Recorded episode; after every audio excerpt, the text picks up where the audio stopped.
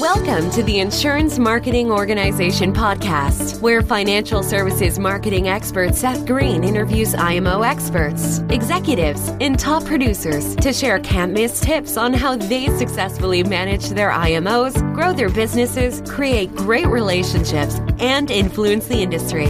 And now, here's your host, Seth Greene. Welcome to the podcast. This is your host, Seth Greene. Today, I have the good fortune to be here with Bobby Wallach from Shared Economy Services. Bobby, thanks so much for joining us. Thanks so much for inviting me, Seth. So, you've got a really, really unique business model. Tell everybody watching or listening what is Shared Economy Services? Shared Economy Services is uh, an innovative approach to resolve a couple of issues. First one is the uh, ride sharing, food delivery, package delivery businesses are by by their design uh, fatally flawed, existentially flawed. We think, and the cost that drives that is the cost of auto insurance. The second thing is with that cost being absorbed by the companies and estimates, and if you read their financial statements, it's very hard. Uber is very good at hiding it, but the estimate is between 50 and 60 percent of their revenue. Now you have the advent with great certainty of the need to supply benefits, basic benefits that an employee would get. I can define that because that is the the uh, drive internationally is to declare drivers employees. Okay, so obviously, if drivers who are now 1099 independent contractors and on their own, if they suddenly get, if their status is suddenly changed to employees, that affects a whole, that's a global sea change. I mean, that changes a whole lot of things. Talk a little bit about what that, how that change, how that affects everyone. Well, you know, it's affecting already. Uh, the UK declared Uber drivers employees. Europe is in the course of sweeping across Europe with it. It's not in Europe, so it's not their problem. What it is is like anybody's company, employee benefits are probably 20 to 30% of cost. So if you add, last time I looked, and you know, my, my graduate degrees, which of course were earned when coal heated the, the school building, that's about 80% to 90% of your revenue is going to two costs, and which of course makes it impossible to operate. So the solution cannot be a traditional one you know, there are those voices that call for a quote unquote third way. And there's no reason for a third way. It, it's actually, in my mind, and that's what shared economy services is, is, is a whole sea change of intellectual property that we can, with a new capital security of mine, replace auto liability insurance. And we can use the same model to replace workers' compensation, disability, unemployment, provide life insurance, uh, and an integrated healthcare and retirement structure, all outside the traditional structure, which means we don't have the same regulatory oversight costs or restrictions. We can let it hang out. And trust me, Seth, we do. Okay, so obviously that is a monumental undertaking. Talk a little bit about how the business got started. It got started when I realized um, that there was a mathematical moment occurring. Everybody has their own moment. Tragically, mine is mathematical. But there has never been this confluence of identical risk.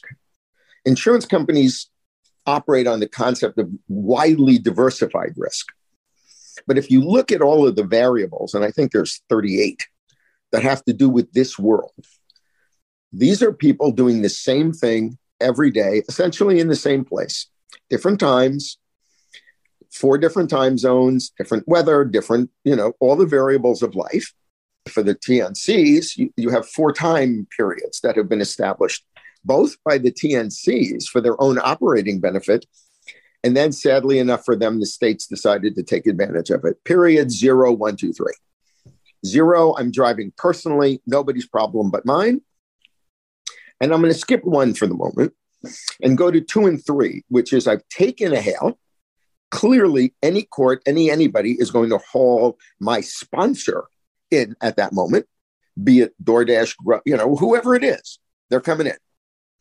And then three, which is simplistic, somebody's in the car. Period one, when Kalanick and the others designed ride sharing, which, you know, util- a monetization of an underutilized asset, i.e., my car when I'm not driving it, is a great idea. And it's now been extended to everything except garbage pails. And I'm working on that too. But this is much bigger. So I'm going to leave that aside for the moment. But the personal auto insurance policy specifically excludes that. The insurance industry caught on to this when the magnitude of numbers and drivers and exposure began multiplying at you know extraordinary rate. There used to be an insurance company, it may still be alive, named James River, that was the first to insure Uber. You know, I think they're under the traditional sense, they're public companies, so have to be careful. In my opinion, they're in resuscitation because uh, they didn't understand the fundamental basics of auto insurance. Well, now, period one. Period one is I turn on my app. I'm looking for work. I don't have it yet. Uber and Lyft and those guys then push that back to the driver. But they couldn't push it back to the driver because his policy didn't allow it to happen. Quickly, if you if you were just to test the system for a sense of humor and called in an accident report to your insurance company, Here's the sequence of questions, and we won't go far. One is, are you safe, secure, and out of the way? Yes. Two, are you driving for a ride sharing company? So we can see the importance in life. You're alive? Good. Can you make a claim? Two. So, in my opinion, and I've written, Seth, as you know, I, in the days of my youth, I uh, did about 15 billion of non-standard auto. I called it, you know, non-standard, standard, preferred, and subterranean. I mean, we were down there. Uh, we ran a 76.5 combined, combined on almost $15 billion of the business. Asterisk, I fixed the game. And I had the help of legislatures in the insurance industry in fixing it. It was called the assigned risk, and it was 11% of the market. In this case, I realized that period one is really period zero. I can't take a hail. It's not like I can dive across the street. Nothing should change in my driving habit and awareness when I'm in period one. And period one is about 40% of the time I'm in working at all because the car is empty about half the time. Well, Uber and Lyft, you know, they said it's if it, the accidents, you, if you go back and look in Google at the old policy forms uh, and the language describing it, you had to be at fault or they weren't on. it. And if you didn't have the right coverage, which was 94% of the people, I think that's come down a little bit because it's a very expensive increase in your insurance, given that you're only using the car part time. It was um, something they just didn't do. And then not doing it, you had, you know, the proverbial insurance brawl breakout. The accident happens. It's my fault. No, it's his fault. No, it's not my fault. Uber and Lyft stand back and go, oh, no, we only have 50 and 100. That's all we're going to do. And then the states began to disagree. Uh, so in California, at least, there's a good example. You're on it in period one. No matter whose fault, you're paying. And then you can work it out with the driver later. That exposure from an actuarial and statistical basis is fatal. So, what we've done is we've covered everything. Now, people will say, okay, that's a commercial auto policy because that's what commercial auto does. But a commercial auto policy is anywhere from six to ten thousand dollars a year, and driving seventy hours a week. With an, I think I saw it in another site. They estimated the average ride sharing guy's insurance at twenty four hundred dollars a year. So, if you can put twelve million people in one spot, one coverage instead of twelve million policies that's a bit of an administrative saving. If you then have the only tool in the industry where you can underwrite both the number, the people individually and the number of people, which of course is directly, you know, it's anathema to the ride sharing companies. They don't get valued in the market on earnings. Ha ha ha, Merry Christmas. They get valued in the market on growth like many other things in their growth. Well, and that means more and more and more and more drivers and inflating fares. And they've done that. The problem is, from an insurer's perspective, that's anathema. I can't underwrite you because they're just going to take you. And I can't control the volume because that's the direct opposite of the interest of the ride sharing company. And that is opportunity. And the mathematics say if you can create a way, which I did, to go to the, what, you know, Seth, you and I both know is probable maximum loss. You know, the term actually, I think, came out of the Florida hurricane insurance world. If you can do that, then you can come up with an entirely different way of pricing and evaluating it. The other thing is the results on this business are so god awful that no insurance company will take the risk.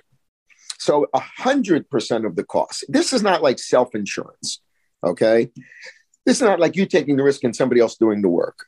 This is like everything. So they have fronting companies. I believe it's uh, Allstate, Progressive, Liberty, and Farmers. I don't believe it. I know it, but I'm playing coy. Um, they front, and 100% of the costs get passed back. Also, a fronting fee, also a service fee. So, so are you distributing this? Is then Uber and Lyft your clients? Are you going after the 12 million drivers? Or are you doing both? Um, I'm doing both and I'm going after DoorDash, Grubhub, the 15 minute guys. If you drive, I call it logistical. If you drive, whatever you deliver, food, people, packages, first mile, last mile, 10 minutes, 15 minutes, you got two hours, I'm stopping at my girlfriend's house. Whatever it is that you're doing in a car, I'm going to sweep you all into one player. I'm going to consolidate the entire logistics market under one roof. That's one heck of a BHAG. Yeah, it is. It's like going to be a lot of fun. But we go further.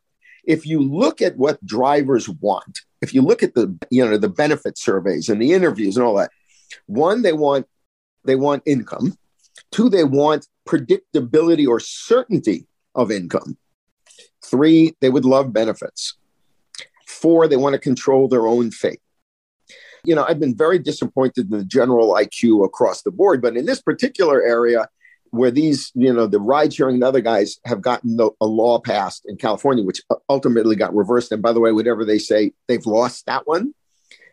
Those are not those are not benefits. That's BS. That's all mathematically calculated to pay as few people as little as possible. I'm talking about when we stand up, we will have one player with pre-programmable time. So you can set up a week or two weeks of people, packages, food. We changed the entire business model without going into that.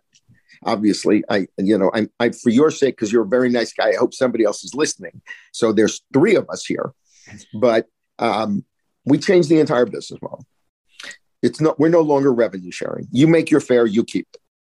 Well, that is absolutely fascinating. Um, we greatly appreciate your time. We know it's incredibly valuable when you're out changing the world. For our folks watching and listening who want to learn more about what it is that you're up to, where is the best place for us to send them?